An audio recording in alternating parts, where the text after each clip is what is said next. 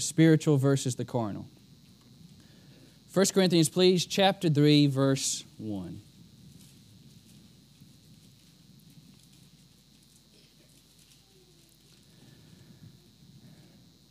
And I, brethren, could not speak unto you as unto spiritual, but as unto carnal, even as unto babes in Christ. I have fed you with milk and not with meat. For hitherto you were not able to bear it, neither yet now are you able, for ye are yet carnal. For ye are yet carnal. The Lord bless His word. You may be seated. What a way to be addressed by the Apostle Paul. Can you imagine the first assembly where this, read, this letter arrived? And the reader got up. We got a letter from the apostle, and he starts to read it. Starts out pretty good, first chapter, first few verses. Okay, that's not too bad, Brother Paul. That sounds pretty good. Gets down a little bit further, and that starts to sting. That starts to hurt a little bit. Second chapter, getting tight, Paul. You're starting to get tight. And then, chapter 3 rolls along the first verse. He calls them carnal, he calls them babies in Christ. Ouch. Ouch. Now, you have to understand the, the situation in Corinth. We know from um, past teachings that we have had that the Corinthian church is a well blessed church. It's a fairly big church. The indication is, is that they are meeting in some fairly big places where a lot of different people can gather at one time. They have a lot of people coming and going throughout the service. They have unbelievers showing up into their services, coming and going. You can read that as you get down to chapter 14. As unbelievers enters, he talks about the speaking in tongues and the situation that arise when unbelievers gather. You also have the situation that they have been blessed by many preachers coming by. They have had Paul, they have Apollos, they, call, they can hold to Cephas. So many men, many men have been poured, many men's efforts have been poured into this church. This is a well blessed church. They have the moving of the Spirit in every service. Every service, every time the church gathers together, something quote unquote spiritual happens in that church. Now, we would look at this church from the outside and we'd say, hey, that's a church I want to be a part of. They're big. If we're going to be really carnal, they got money. They're in a Corinthian um, city, it was very rich city, very rich city. They got a lot of people coming and going. Man, the best preachers roll through there. I want to go to that church. They get a lot of teaching. They get a lot of teaching. But in behind the facade of the front, there's problems. A lot of problems. So much so that sexual immorality is allowed to last in the pews without being dealt with. Now, we might say, How can that happen, Brother Andrew? That doesn't even seem logical. Well, it doesn't if you look at it from a biblical perspective, but if you look at it through the Corinthian church, it's not that surprising. Why? Because you got a bunch of babies rolling around. Because you have got a bunch of carnal believers engaging in the service and also leading the church. Paul makes no differentiations between here. He does not say your leaders are spiritual, but you folks in the pews are carnal. He says the whole church. I can't speak to any of you as spiritual. You're all carnal. Imagine that. From the leadership down to the pew, everyone's carnal in the church. Now that creates a problem, Brother Connell. That creates a big problem.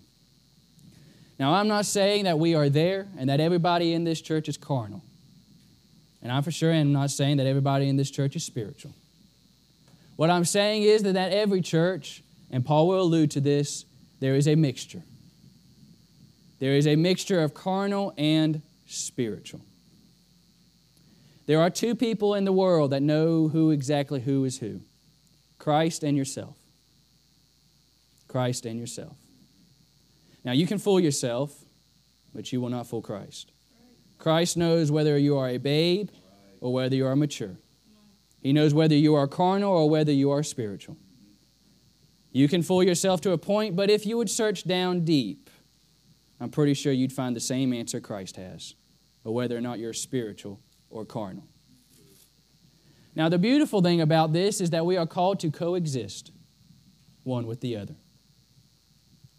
And that a church that is doing the work of Christ will always have carnal and spiritual Christians. Why? Because we are to have new births into the church. And with new births comes carnal people. You started out that way, okay? So don't get too surprised about it.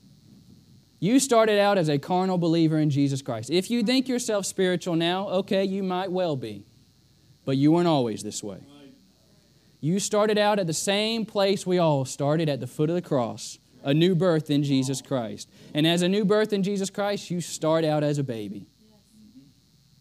But then you grow up to be mature. It is okay. It is okay for there to be carnal people in the church. Brother Andrew, what are you saying? Because if there's no carnal people in the church, that means we're not birthing new people into the church.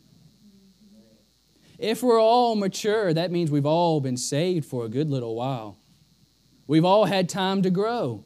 We've all had time to mature. Brother Benny, give me a church where there's babes and there's mature. Give me a church where there's people that don't know a whole lot, but they're saved. Give me a church that there are people in the leadership that who are mature enough to lead the babes in Christ. And that there are elders, and not just talking about in positions of leadership, but elder saints that are there to be able to lead the younger saints. But you have to understand, get out of your mind the picture that the whole church will be perfect at all times. Please remove that false ideology. It does not exist in this world. You will not have a perfect church. You will have carnal people coexisting between spiritually mature people. You will have carnal people rubbing elbows, hugging necks, working together, along with those that are spiritually mature. And thank God for it. The problems only arise with carnal people is when they do not mature. Paul does not fault the Corinthian church because they were born yesterday and they haven't got these things figured out. No, he says, I should be able to speak to you with spiritual meat by now. There's a problem. You can only take the milk.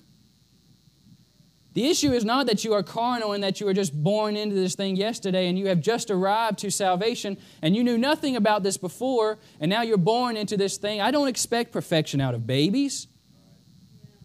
But for those that have been given the chance to mature and no maturity is seen, we have a problem. We have a problem. And that is the problem that Paul is addressing. So please hear me on this. I am not condemning carnal people for being in the church. Paul does not condemn carnal people for being in the church. Paul condemns carnal people for not growing. That is the problem. If you look to your neighbor and you said, I think they're kind of carnal, I think they're a little bit of a babe in Christ. Well, take into account they may not have had much time to mature, and they may need some more time to mature. Take into account that they may have to overcome more things than you. Take into account they may have a different path than you. That may require more of them than it requires of you. You will find that the spiritual, as we go through this a little bit, the spiritual are those that can look into the situation and pull the truth out of it. They don't take it just for face value. They can look into a situation and say, This person's carnal because they have not grown.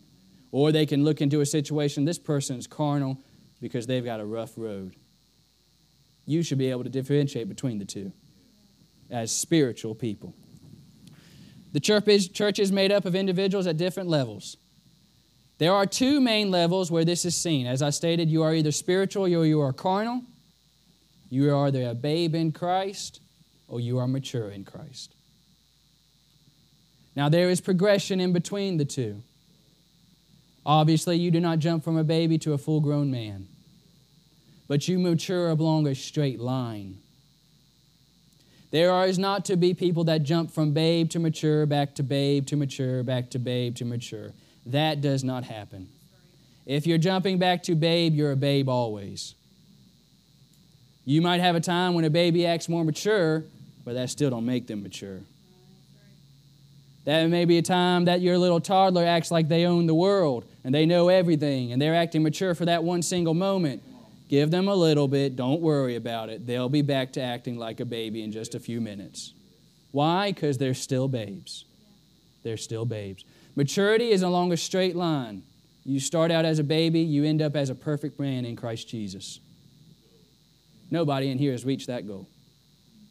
So you're still along that straight line. You are maturing in Christ Jesus, you are being perfected. Paul himself says, I have not arrived. I have not arrived to the perfection of Jesus Christ. I am perfect, I am mature, I am complete in Him, but yet I have not arrived to the stature of the fullness of God.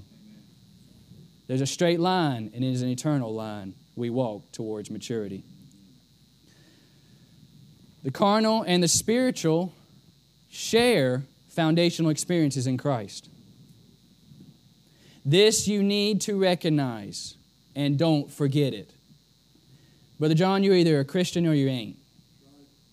There is no in between. Well, Brother Andrew, I'm just a carnal person working towards a Christian. No, no, no. You can be a natural man and you are not a Christian. There is a defining line there and found in Scripture. You can be a carnal man and be a Christian, but you cannot be a natural man and a Christian. Don't get the two confused. Paul makes a distinction. He says, These are the men that are of the flesh. They are of the flesh, they are natural, they have not been born again. These people are not saints. But you can have people, once again, that are carnal and yet saints. And it is unfair of us to look at people and say, just because they are carnal, they are not Christ or Christ's, that they are not born again. Let's note a couple things. 1 Corinthians, please go back to the first chapter. This is not Brother Andrew talking here. Paul will make this distinction. 1 Corinthians chapter 1 verse 2 Unto the church of God which is at Corinth, to them that are sanctified in Christ Jesus, called to be saints, with all that in every place call upon the name of Jesus Christ our Lord, both theirs and ours. Now, if you read through 1 Corinthians, you will find a whole lot of Paul laying the hammer down on Corinth. He pummels them and pummels them over and over and over again with some harsh words. Harsh words. If we took out the first part of 1 Corinthians, we would say these people are not saved. There is no possibility that this group of people right here are saved, sanctified, and filled with the Holy Ghost. These people cannot be saints. Paul says, You're my brethren. You're called to be saints just like everybody else. Note what he says called to be saints with all that in every place call upon the name of Jesus Christ our Lord. You are a saint just like every other Christian there is. But yet you're still carnal. It's a possibility. You need to understand it is a possibility to be a carnal saint. That's not Brother Andrew talking. That's what Paul says. You can be saved, you can be sanctified, you can be filled with the Holy Ghost and be carnal. You can do it. Now, once again, that's not Brother Andrew's deciphering. That's what Paul makes explicitly clear. You can have all the foundational experiences of Jesus Christ and yet remain a babe in Christ.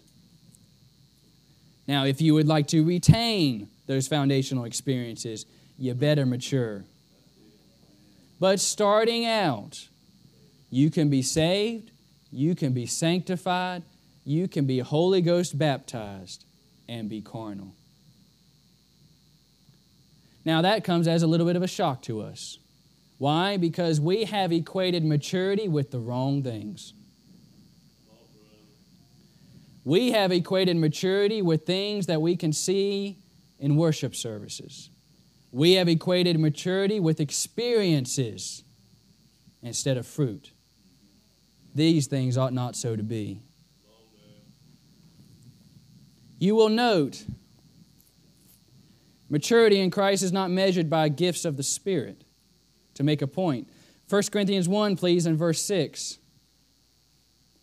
Even as the testimony of Christ was confirmed in you, so that ye come behind in no gift, waiting for the coming of our Lord Jesus Christ. Now, you will note once again, sinners do not wait for the coming of our Lord Jesus Christ.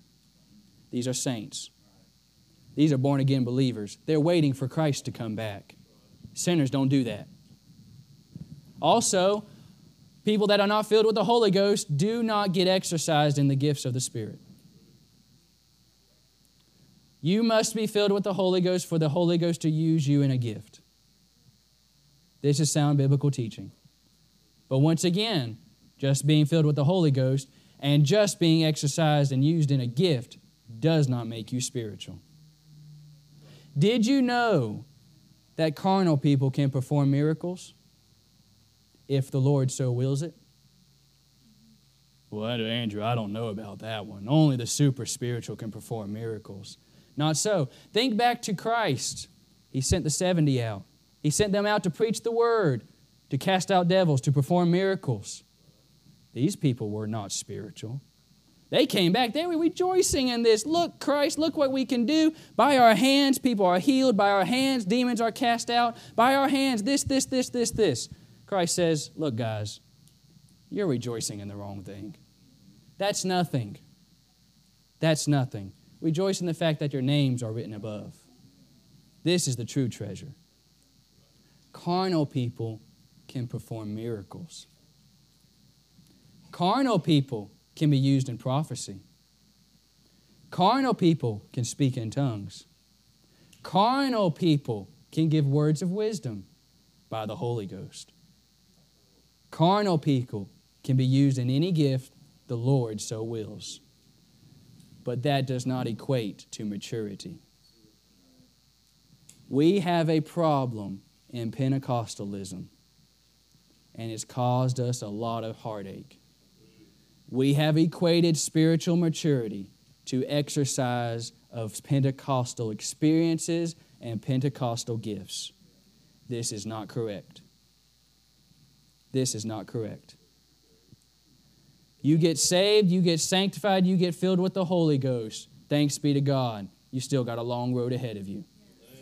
The Lord uses you in a service, the Lord uses you to perform a miracle. Thanks be to God. You still got a long road ahead of you. You will note what Paul calls the leaders in the church to. Note the distinctions. Note the qualification of elders.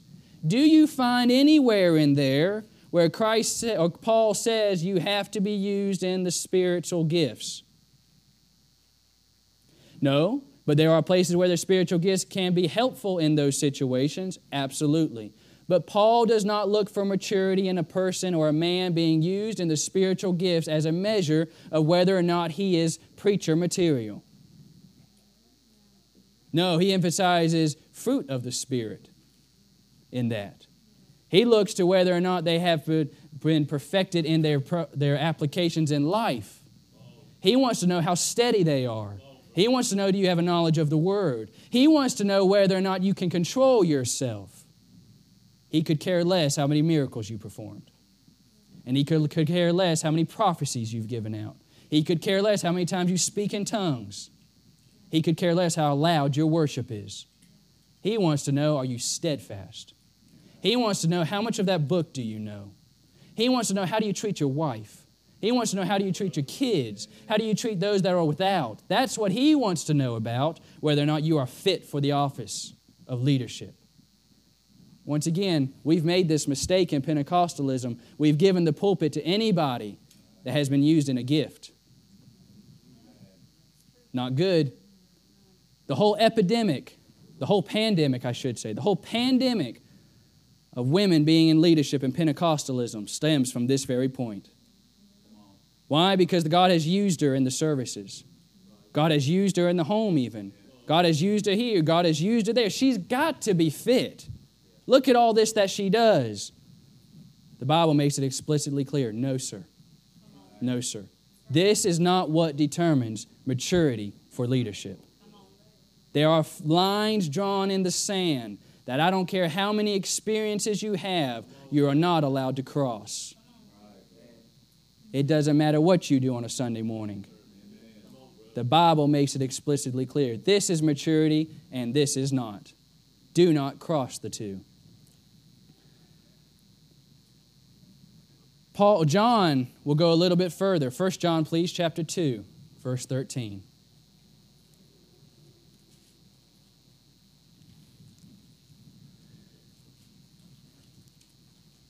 He will divide the two groups into three.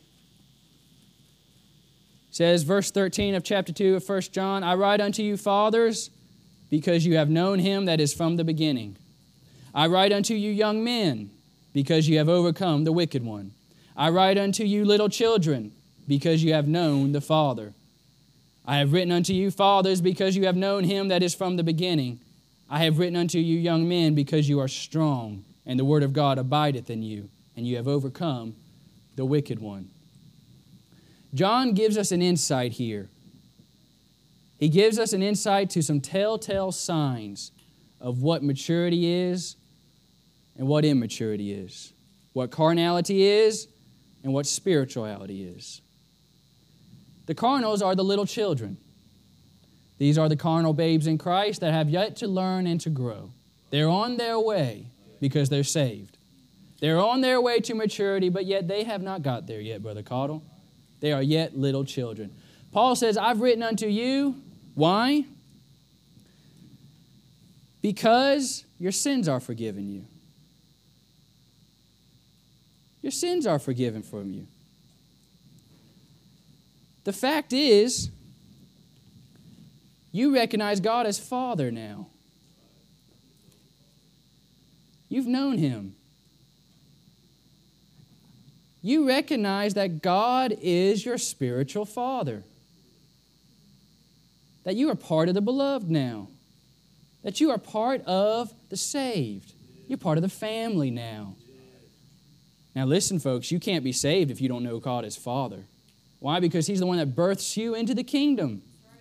He's the one that brings you into this world of the church, of the family of God. You have got to know Him as Father from the beginning. From the very onset of your Christianity, you know God as Father, and you rejoice in this. You are happy to know that God is your Father. You are happy to be born into the kingdom. You rejoice over this. For the carnal, their main focus of joy is the fact that their sins are forgiven them and that God is their Father. That is their main source of joy. They're just happy to be alive in the church. They're just happy to be here because that's all they know. Now, this doesn't fault them. This is how it should be. As a baby, you don't know nothing except for you're just happy to be alive. You're just happy with every comfort that's given you. As a child, you're just happy to be with mommy and daddy. You're just happy to be around your parents, and yet you are yet so full of life. You're so happy about it. And we do not fault children for this. No, because this is how it should be. Now, look, folks, if your children are not happy being around you, I know they can get quarrelsome. I understand that. But the overriding factor of your house should be that they are happy to be there. All right? The overriding factor of your home is that your children like to be at home, okay? If they don't like to be home, there's, there's, there's some problems. You might want to look into that one. But for the, uh, the carnal in Christ, they are just happy to be in the house of God. They are just happy to be a part of the household of faith. And this is not wrong.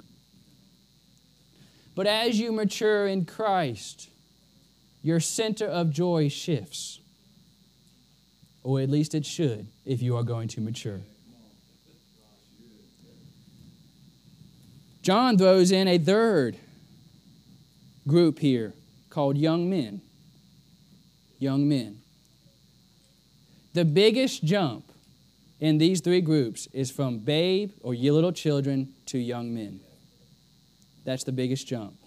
Between young men and fathers, there's not a whole lot of space. There's not a whole lot of space there.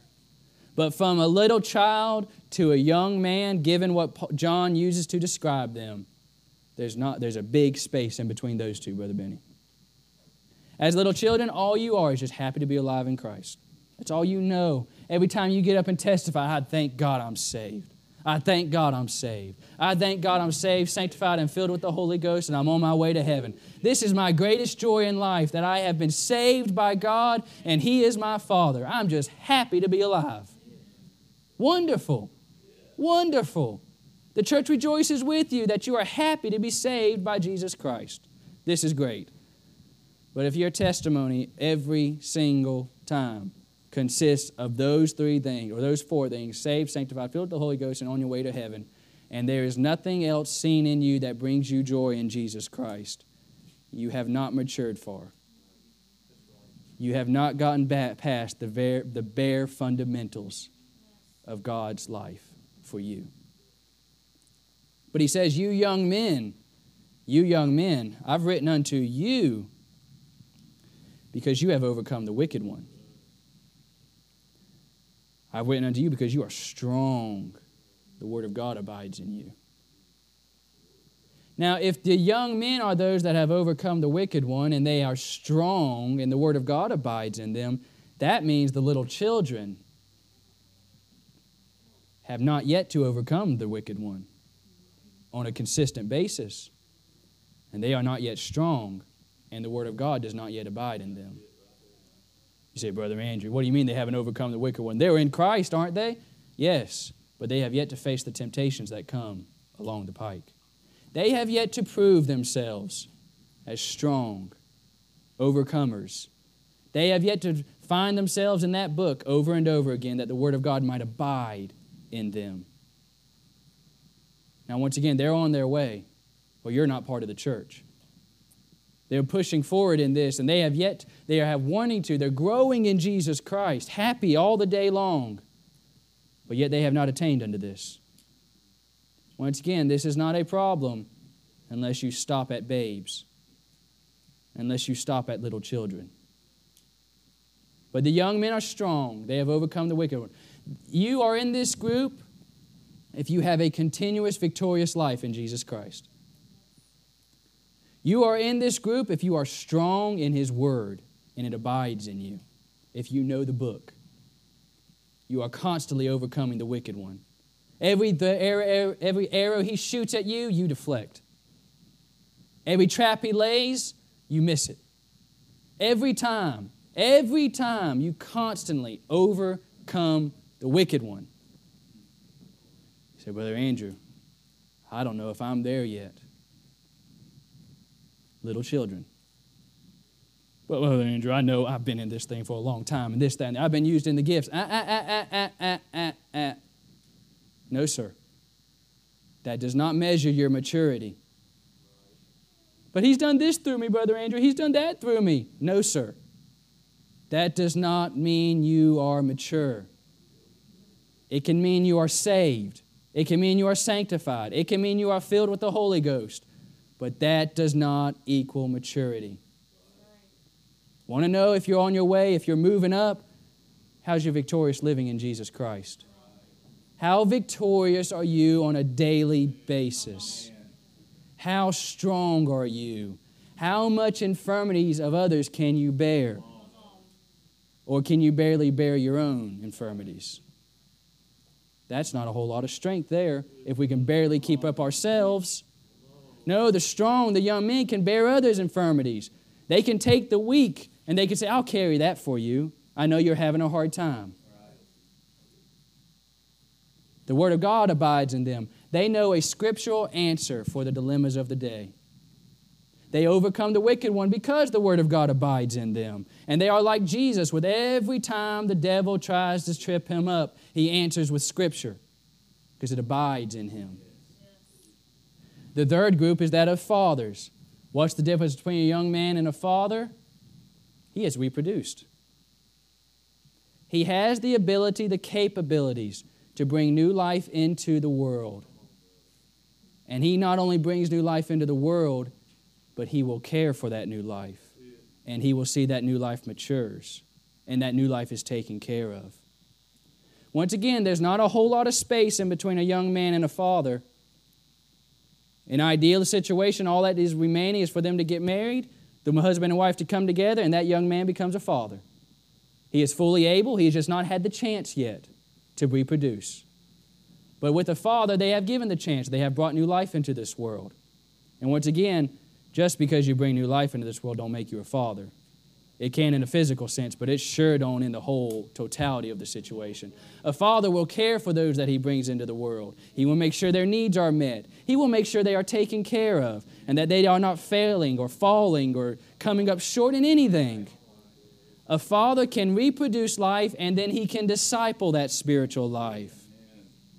Now, as a young man, you say, Brother, I got this down. I'm working hard. The Lord has blessed me. I'm overcoming the wicked one. Wonderful.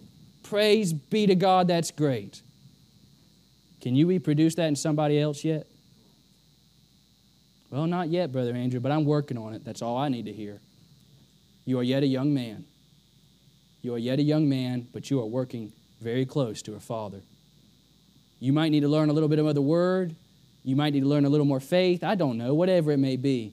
But you are very close to bringing other life into this world and not only bringing it into this church world, but perfecting it and growing it and making sure it matures. This is the life of a father. Now, as a babe, as a carnal, you are little children. You have experienced salvation in Jesus Christ and you're happy. Wonderful. Wonderful. The next step for you as a young man get in that book, get into prayer. Build yourself up so that you can constantly overcome the wicked one. You live in a state of victory.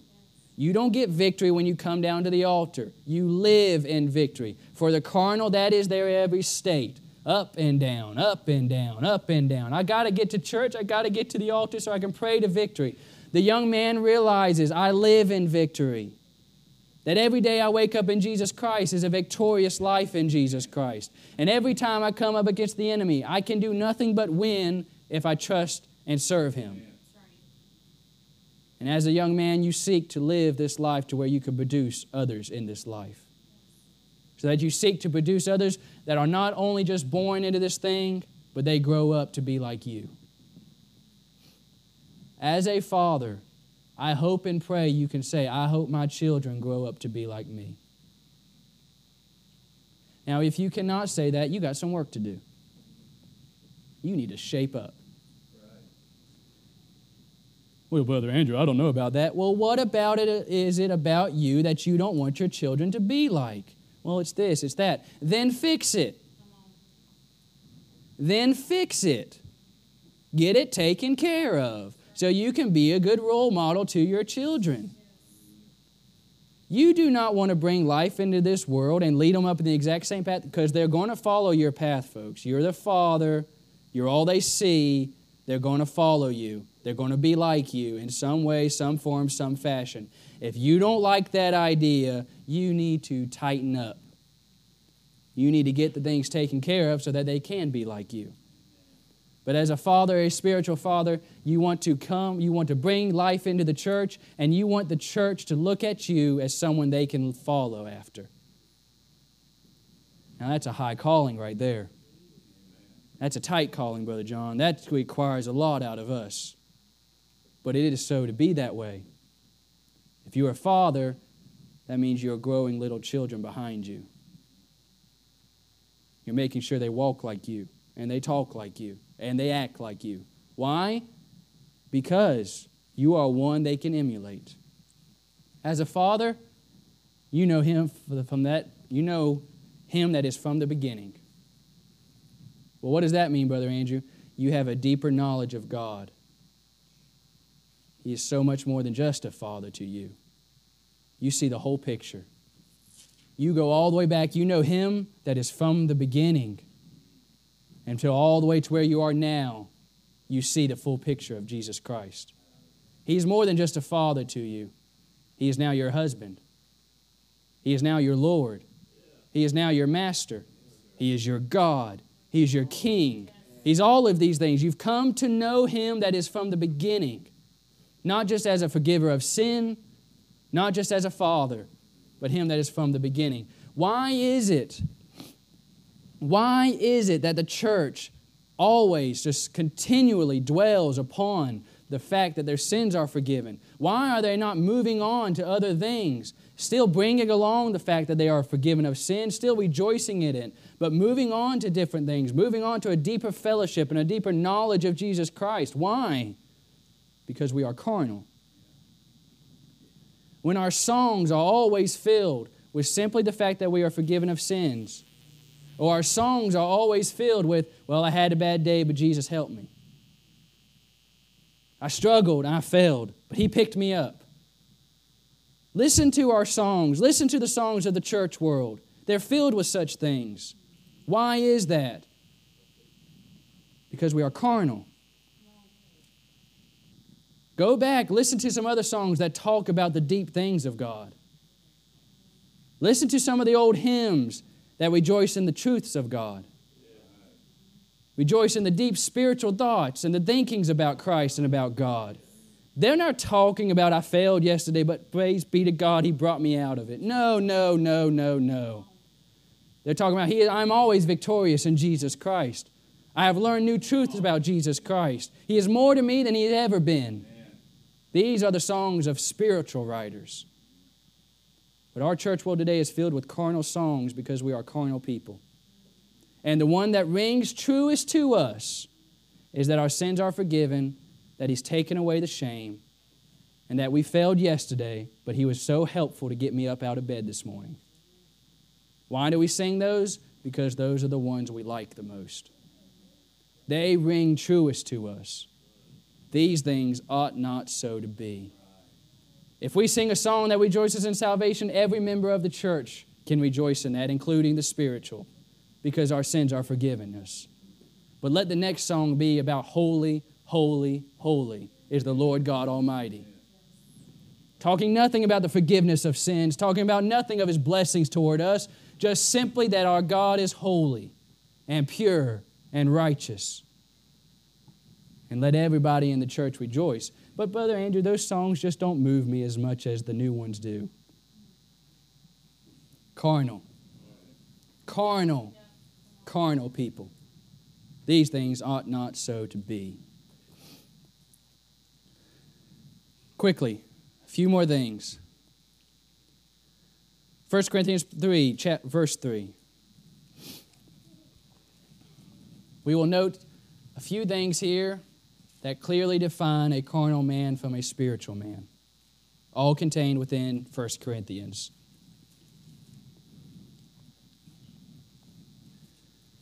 First Corinthians chapter 3 verse 3 For ye are yet carnal. Why? For whereas there is among you envying and strife and divisions, are ye not carnal and walk as men? For while one saith, I am of Paul, and another, I am of Apollos, are ye not carnal? The carnal are easily divided.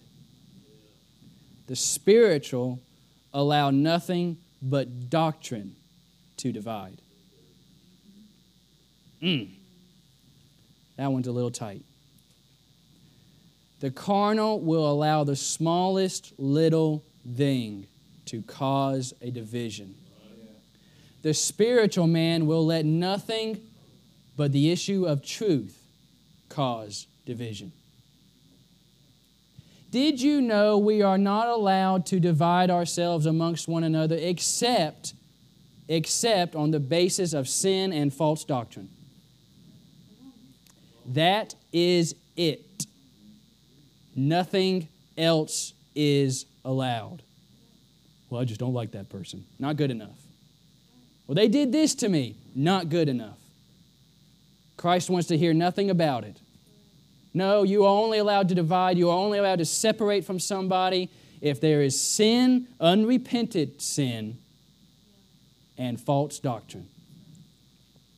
If they've repented of the sin, your case is gone. Sorry. You are called to forgive them. You are called to let it go. You are called to be reunited with them. Your case is gone once they ask for forgiveness. You have no more case. It's over with. We are allowed to cast people out that teach false doctrine and are not willing to turn from it. Why? Because false doctrine will not be allowed in the church. Sin will not be allowed in the church. Once again, once sin is repented of, it's forgiven in Jesus Christ, it's cast away, no longer an issue. False doctrine, there's only one thing to do to that thing kill it. Kill it. And if the person won't kill it, then you get rid of the person. They will not allowed to be in the church spewing false doctrine. But these two are the only two. Nothing else is allowed to divide the church. If you want to be able to spot a carnal church, look for divisions. How well are they getting along? Paul is annoyed here.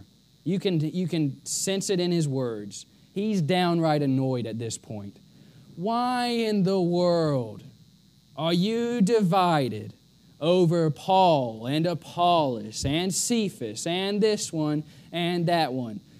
This is ridiculous. You can hear it. Read Paul's, read it with some emphasis, read it with a little spirit about it, and you can hear the frustration. This is ridiculous, people. Why in the world are you divided over such a stupid little thing? Because they're carnal. Carnal kids, little children, folks, little children can get upset at over someone over the littlest thing. Now, adults are not supposed to be that way, but there's issues there.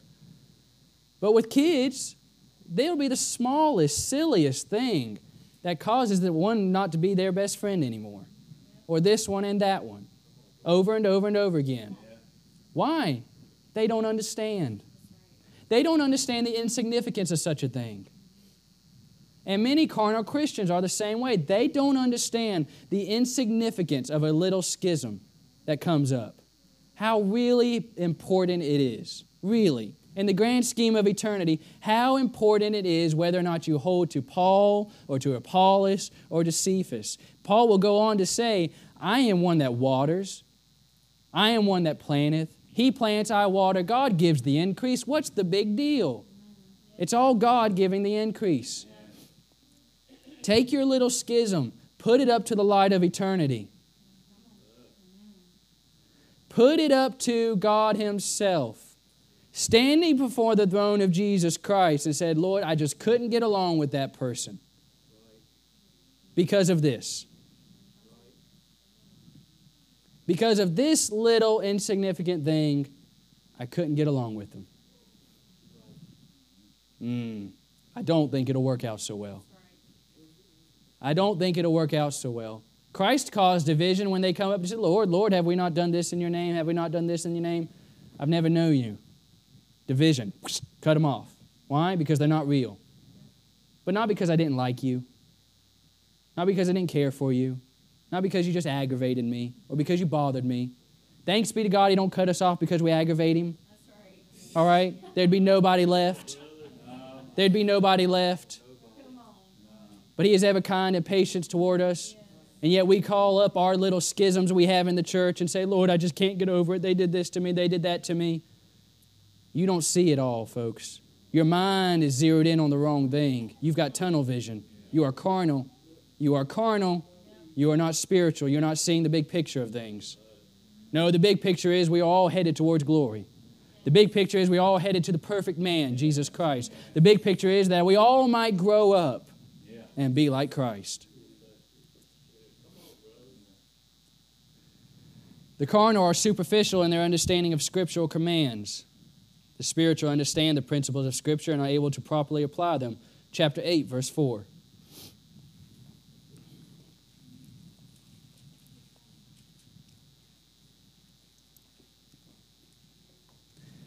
Chapter 8, verse 4 As concerning therefore the eating of those things that are offered in a sacrifice unto idols, we know that an idol is nothing in the world, and that there is none other but God, but none other God but one. For though there be a, that are called gods, whether in heaven or in earth, as there be gods many and lords many, but to us there is but one God, the Father, of whom are all things, and we in him and one Lord Jesus Christ, by whom are all things, and we by him. Howbeit, there is not in every man that knowledge. For some with conscience of the idol unto this hour eat as a thing offered unto an idol, and their conscience, being weak, is defiled. But meat commendeth us not to God, for neither if we eat are we the better, neither if we eat not are we the worse. You couple this with Romans chapter 14 and what Paul tells us there, and you will find that the carnal cannot properly apply scriptural principles. They see things in a very narrow light, but they've got blinders on. And they cannot reconcile scriptural truths and apply them properly. But the strong are those who see the big picture who can take all of the Scripture and the principles of Scripture and apply them properly. The strong are those who can look at a situation and not just look on the outside, but they can dig into it a little bit and find where the dividing line is at. On the outside, for this, the weak, the dividing line is right there, right there in the middle. For the spiritual, he looks a little bit closer and finds out the line is a little bit farther down and you dig into this thing a little bit more, and this is on the right and that is on the left. But the weak do not know how to do this. Why? Because the Word of God does not abide in them yet. They have yet to come to understand the principles behind the commandments. They have yet to come to understand why God said, do this and do that, so that they have a hard time applying it to every situation. The strong man can say, God told me not to do this. Well, why did he tell me not to do that? Oh, the principle is this. Oh, I understand. Therefore, I can then take that principle and apply it to other situations. In situations that the Bible does not address, I can then take it and address those situations by the scriptural principles and come out on top. But the weak are not so. Now, the weak in this situation are called to give up their liberty that they might serve the weak. The strong are called to give up the liberty to serve the weak. And to we are not called to cause our brother to stumble. But he don't call the weak to do that. Why? Because they can barely keep themselves up.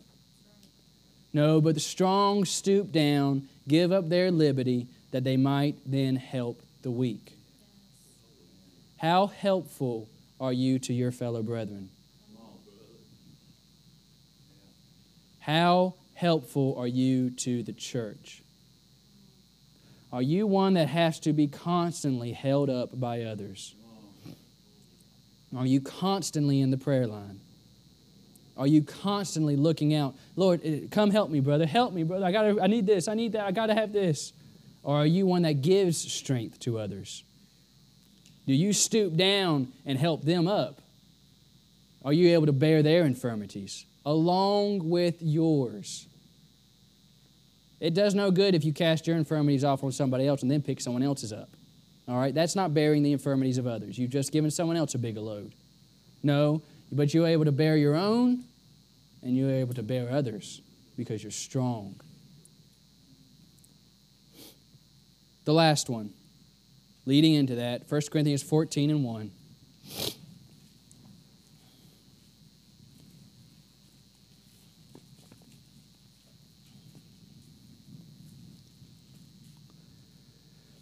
Follow after charity and desire spiritual gifts, but rather that ye may prophesy.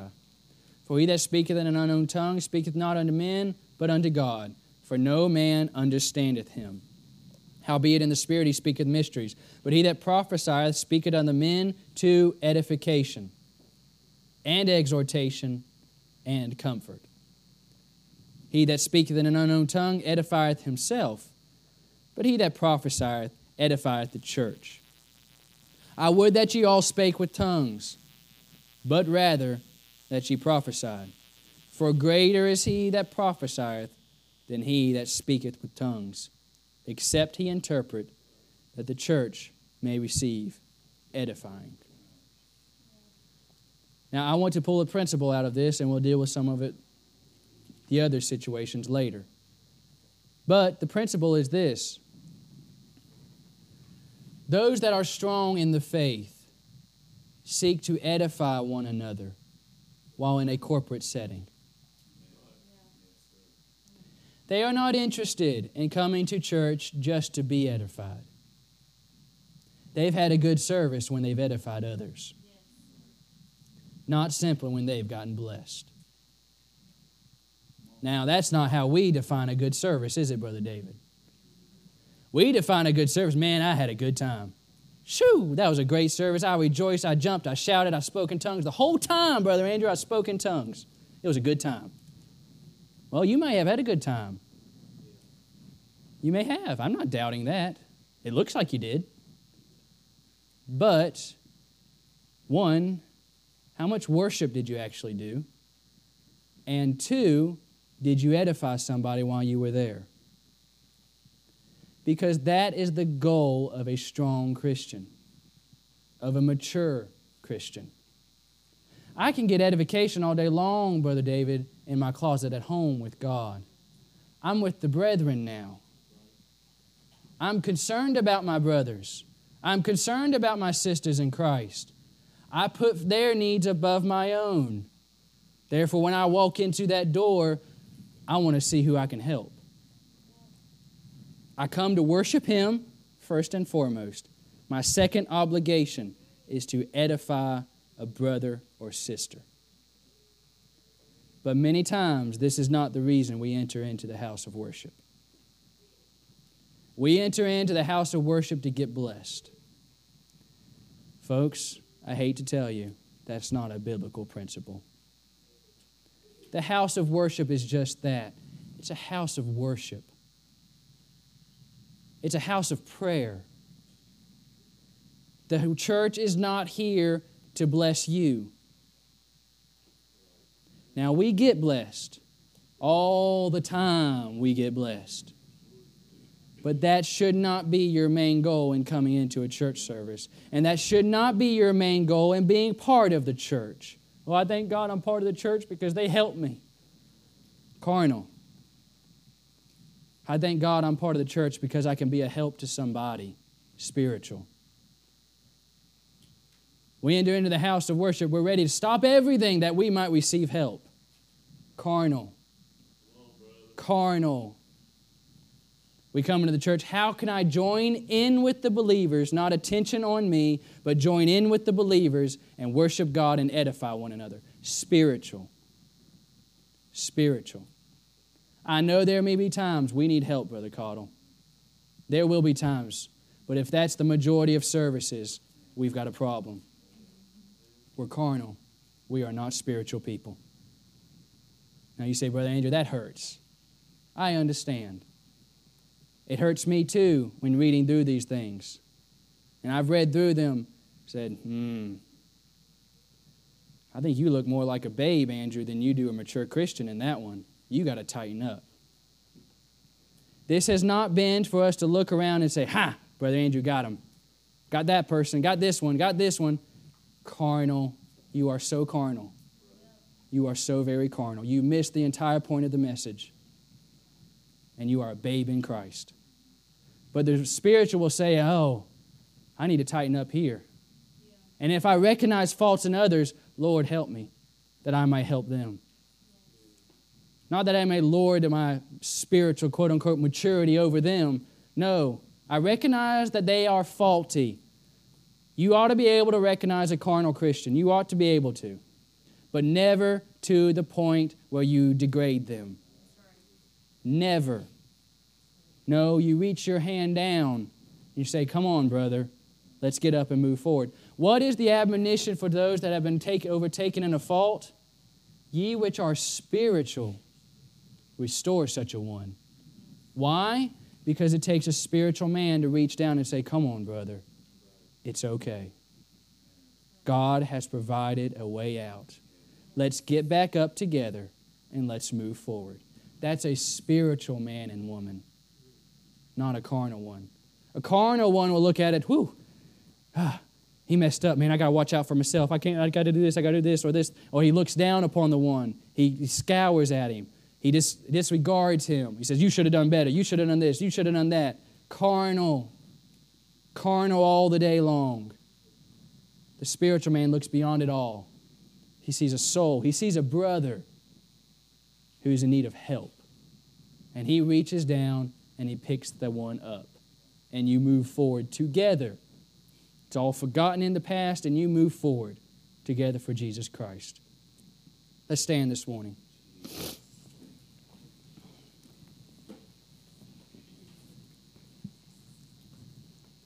As I said at the beginning, I do not know and I cannot tell you whether you are spiritual or carnal for sure.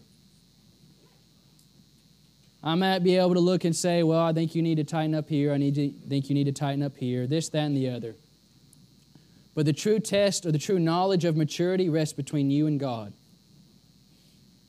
God really knows how mature you are. Your maturity is not displayed on Sunday mornings.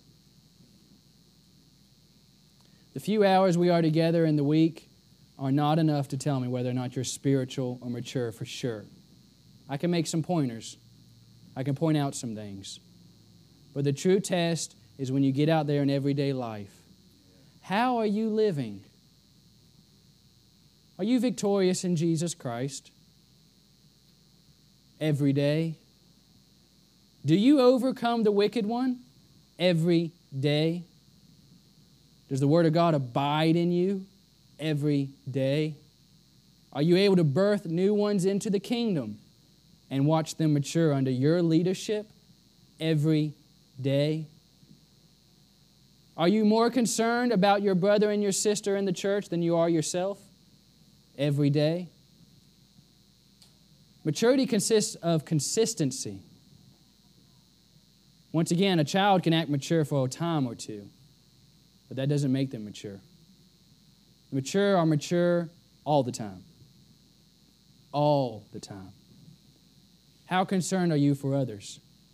Do you seek your own edification? During a worship service, are you so concerned with how you might get blessed versus whether or not you're glorifying God and helping others? What is your main focus during worship? What is your main focus during prayer? Is your prayer constantly, Lord, I need help, I need this, I need that, I need this, over and over and over again? And our whole time of prayer is spent in needs. You have not come to know Him that is from the beginning. He is still only your Father and not much more. But know Him that is from the beginning can rest. He don't have to ask for everything. Some things He just rests to the Lord because the Bible tells Him to do so the Word of God abides in him. He knows that which is from the beginning. He understands the eternality of God, the provision of God, the sovereignty of God. He understands these things because he knows Him from the beginning. The carnal are easily divided. It don't take much. Throw a little schism in there, it'll take them weeks to get over it, months to get over it, sometimes years. Carnal carnal. A spiritual man can be offended on Sunday and by Sunday night has already gotten it fixed. Before the service is over, has gotten it fixed. Before they leave one another, has gotten it taken care of. He understands the big picture. I will not let this thing fester. I will not let this thing bleed on. I will take care of this right now. That's a spiritual man. But a carnal man can't get over the hurt can't get over the, the hurt feelings and the struggles of it. Now, once again, if we're new babes in Christ, these things are to be expected. It's understandable. It's understandable for a baby to be fleshly. It's understandable for a carnal or a new Christian to be carnal. But if a baby was 14, 15, 16, 20, 25, 30, and still just full of the flesh. All he wants to do is eat and sleep, somebody to pat his back, rub his head, or whatever it may be, we would say, uh, there's some problems. There's some problems. This person's not maturing. And if we've spent years in Christ and we still have to have somebody feed us because we can't feed ourselves in the Word, we have to have somebody pray for us because we can't talk to Father yet because we're just, you know, babbling off in baby talk. Well, we can't, we can't forgive one another because we're so concerned about how we feel in the flesh. These things ought not so to be. The church is made up of both. But I will tell you, it takes a majority of spiritual to make a church go forward.